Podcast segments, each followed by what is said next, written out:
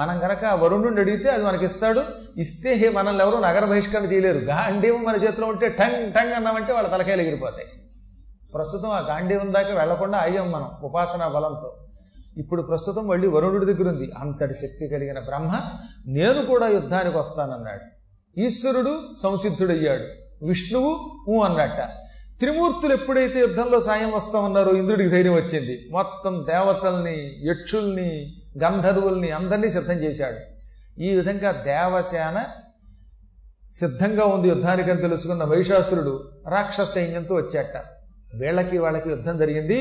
దేవాసురమభూద్యుద్ధం పూర్ణమబ్ద శతం పురా, పూర్తిగా నూరు సంవత్సరములు యుద్ధం చేశాటండి.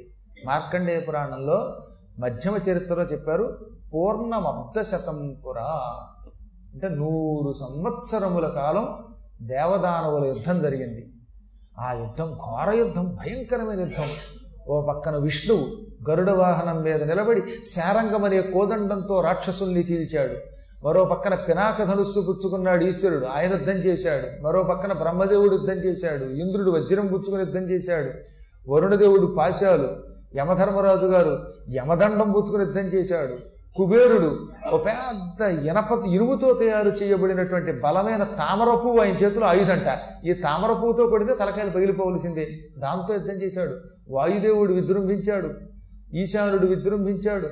ఇలా అష్టదిక్పాలకులంతా విజృంభించి యుద్ధం చేశారు. ఎంత ఘోర యుద్ధం జరిగినా రాక్షసుల్లో ఒక్కడు చావలేదు. దేవతలకు ఎలాగో మరణం లేదు కనుక వీళ్ళు చావలేదు. చివరికి మహిషాసురుడు తన వరాలన్నీ కూడా జప్తికి తెచ్చుకొని ఒక్కడు ముందు బ్రహ్మదేవుడిని కొమ్ములతో పొడిచాట. బ్రహ్మదేవుడు, ఒరే నీకు వరాలు ఇచ్చానరా, నన్ను కూడా పొడుస్తావుట్రా అంటే, ఆడదాని చేతిలో తప్ప మరెవరి చేతిలో చావు లేకుండా వరం ఇచ్చావు, నువ్వు ఇంక కాసేపు ఉన్నావంటే నిన్ను పొడుస్తాను, ఉంటావో పోతావా అన్నట్ట. నీకు ఇచ్చిన వరం నిలబెట్టుకోవడానికి మాయమైపోతున్నాను అని ఆయన టింగ్ అని మాయమైపోయాడు. వీడు మూడు పోట్లు పొడిస్తే బ్రహ్మ మాయమయ్యాట. ఆ తర్వాత శివుడికేసి తిరిగాడు.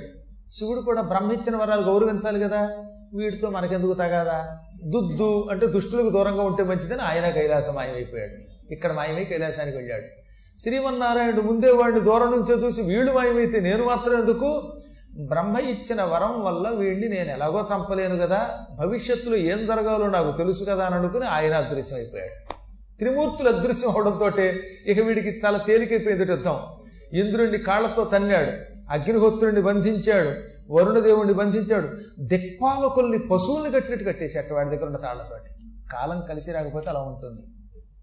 అప్పుడు శుక్రాచార్యుడు వచ్చి, నాయన దేవతల్ని జయించావు, ఇంద్రసింహాసనం నీదే సందేహం లేకుండా, అయినా కొన్ని కారణముల చేత వద్దు అంటున్నాను, ఈ దేవతల్ని విడిచిపెట్టి ఓడిపోయారుగా వాళ్ళు ఎలాగో, వాళ్ళు దాసానుదాసులం అనేలా నేను చేస్తాను అని ఇంద్రుడి దగ్గరికి వెళ్ళి, ఇంద్ర ఈతనితో ఎందుకు తగాదా, ఈతడి పరాక్రమం మీకు తెలుసు, మీరు ఆయన చేతిలో చిత్తుగా ఓడిపోయారు, ఒక్క ముక్క ఓ మహిష మేము ఓడిపోయాం నీకు దాసులం అనండి, అతడు వదిలిపెడతాడు అనగానే ఇంద్రుడు సిగ్గుపడుతూ తప్పదంటావా అన్నట్ట. తప్పదు మరి, నీ భార్యను దృష్టిలో పెట్టుకుని నీకు అవకాశం ఇచ్చానన్నాడు ఆయన. ఎందుకో తెలిసిన, ఇక్కడ కూడా కిట్టుకుంది. శుక్రాచార్యుడు ఈ పని ఎందుకు చేశాడో తెలుసా, శుక్రాచార్యుడి సొంత చెల్లెలు ఇంద్రుడి భార్య శచీదేవి అంటే, భృగు మహర్షికి పులోమ అని ఒక భార్య ఉన్నది, ఆ పులోమ యొక్క కూతురే పౌలోమి అంటే శచీదేవి. కాబట్టి శుక్రాచార్యుడికి సొంత చెల్లెలు భృగు మహర్షి యొక్క కూతురు ఇంద్రుడి భార్య. భృగు మహర్షికి అల్లుడండి ఆయన, బాయిదారి అందరినీ బెరకైపోయి చుట్టకమే. అందుకే ఎంత చెడ్డ, మీరు ఇంద్రుడిని నాశనం చేయడు చూడండి. ఎప్పుడు కూడా శుక్రాచార్యుడు మాట వరుసప్పుడు ఇంద్రుడిని నాశనం చేయడు. నాశనం చేస్తే బావగారిని చంపుకున్న పాపం వస్తుంది. ఓ పక్కన లక్ష్మీదేవి సోదరి, ఇంద్రుడి భార్య పౌలోమి సోదరి, ఇలా అన్ని బంధాలే, ఏం చేస్తాం కాలం అది. అందువల్ల ఆయన ఇంద్రుణ్ణి నచ్చ చెప్పి, దాసానుదాసుణ్ణి నేను తవ దాసోహం అని ఒక్క ముక్క అంటే నీకు మహిషుని వల్ల ప్రమాదం ఉండదు, గండం ఉండదనగానే వాడు హీనస్వరంతో తిక్కురుమనకుండా అలాగే అన్నాడు. అంటే మరీ గట్టిగా మాట్లాడకుండా మెల్లిగా, మహిష ఓడిపోయాం, నేను కూడా తవ దాసోహం నీ యొక్క దాసుని అన్నట్ట. కొద్ది గట్టిగా పోయి, ఏ నోట్లోది మాట రావట్లేదంటే, మాట ఏం వస్తుంది, తాట తీసావు నువ్వు, ఇంకా మాట ఏం వస్తుంది, గొంతంతా హీనంగా ఉంది, అమృతం కూడా తాగట్లేదు కదా, మేము నీ దాసులం ఓడిపోయాము అని ఒప్పుకుంటున్నాం అన్నట్ట. తక్కన దిక్పాలకులంతా ఓడిపోయాం ఓడిపోయాం అన్నారు. చూడండి రావణాసుడి దగ్గర తలంచవలసి వచ్చింది. ఒకప్పుడు మహిషాసుడి దగ్గర తలంచారు. కాలం కలిసి రాకపోతే దేవతలంతటి వాళ్ళు కూడా మేము ఓడిపోయాం అనక తప్పదు. కాకపోతే తెలివైన వాడు ఏం చేస్తాడు తెలుసా, కష్టంలో ఉన్నప్పుడు రెచ్చిపోడు, ఓడిపోయామని తల వంచినట్టు వంచి మళ్ళీ బలం కూడగట్టుకుని శత్రువుని నాశనం చేస్తాడు. అప్పుడు కనుక వెర్రవీగి యుద్ధానికంటే పోయే కాలం వస్తుంది. మన అవతల వాడిని జయించలేము, వాడిని చంపలేము. అప్పుడు ఏం చేయాలి, మన బలం తక్కువగా ఉన్నప్పుడు ఏదో రకంగా తప్పుకోవాలట. అవమానం అనుకోకూడదట. అవమానం ఏంటంటే ప్రాణం పోతుంటే, అసలు శరీరమే పోతుంటే అవమానం ఏమిటి? అందుకని తెలివైన వాడు మానవమానములు సహించి తన ప్రాణములు రక్షించుకుని మళ్ళీ బలమును చేజిక్కించుకుని ఓపిక తెచ్చుకుని బలాన్ని కూడగట్టుకుని శత్రువుల్ని నాశనం చెయ్యాలి అని శుక్రుడు ఒక నీతి చెప్పాడు. ఆ శుక్రనీతి శుక్రుడు పాటించి ఆయన దగ్గర క్షమార్పణ కోరుకుని అక్కడి నుంచి తప్పుకుని వెళ్ళిపోయాడు. దేవతలు వదిలేశాడు వాడు. ఇప్పుడు హాయిగా ఇంద్రుడి సింహాసనం మీద కూర్చున్నట్ట. ఇంతవరకు ఇంద్రుడి దగ్గరున్న ఐరావతం, గజరత్నం, ఉచ్చైశ్రవం అనే అశ్వరత్నం, కల్పవృక్షం, కామధేనువు, ఇలా అన్ని వస్తువులు లాక్కున్నాడు. రంభ, ఓర్వశి మొదలైన అప్సరసల్ని తన వశం చేసుకున్నాడు. వాళ్ళందరి చేత నృత్యములు చేయించాడు, ఏడిపించాడు.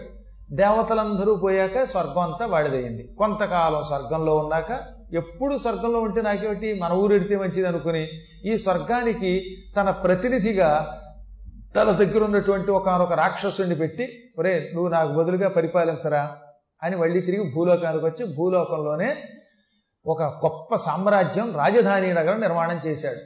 మహిషాసురుడు నిర్మించిన ఆ నగరం మహిషాసురపురం అని పిలువబడింది. అది ఇప్పుడు మైసూరు. మైసూరు కదా దాని అసలు పేరు. అది కన్నడంలో అలా అయిపోయింది. మైసూరు అంటే మహిషాసురపురం, మహిషాసురపురం. మహిషాసురుడు అద్భుతంగా నిర్మాణం చేశాడు ఒక నగరాన్ని.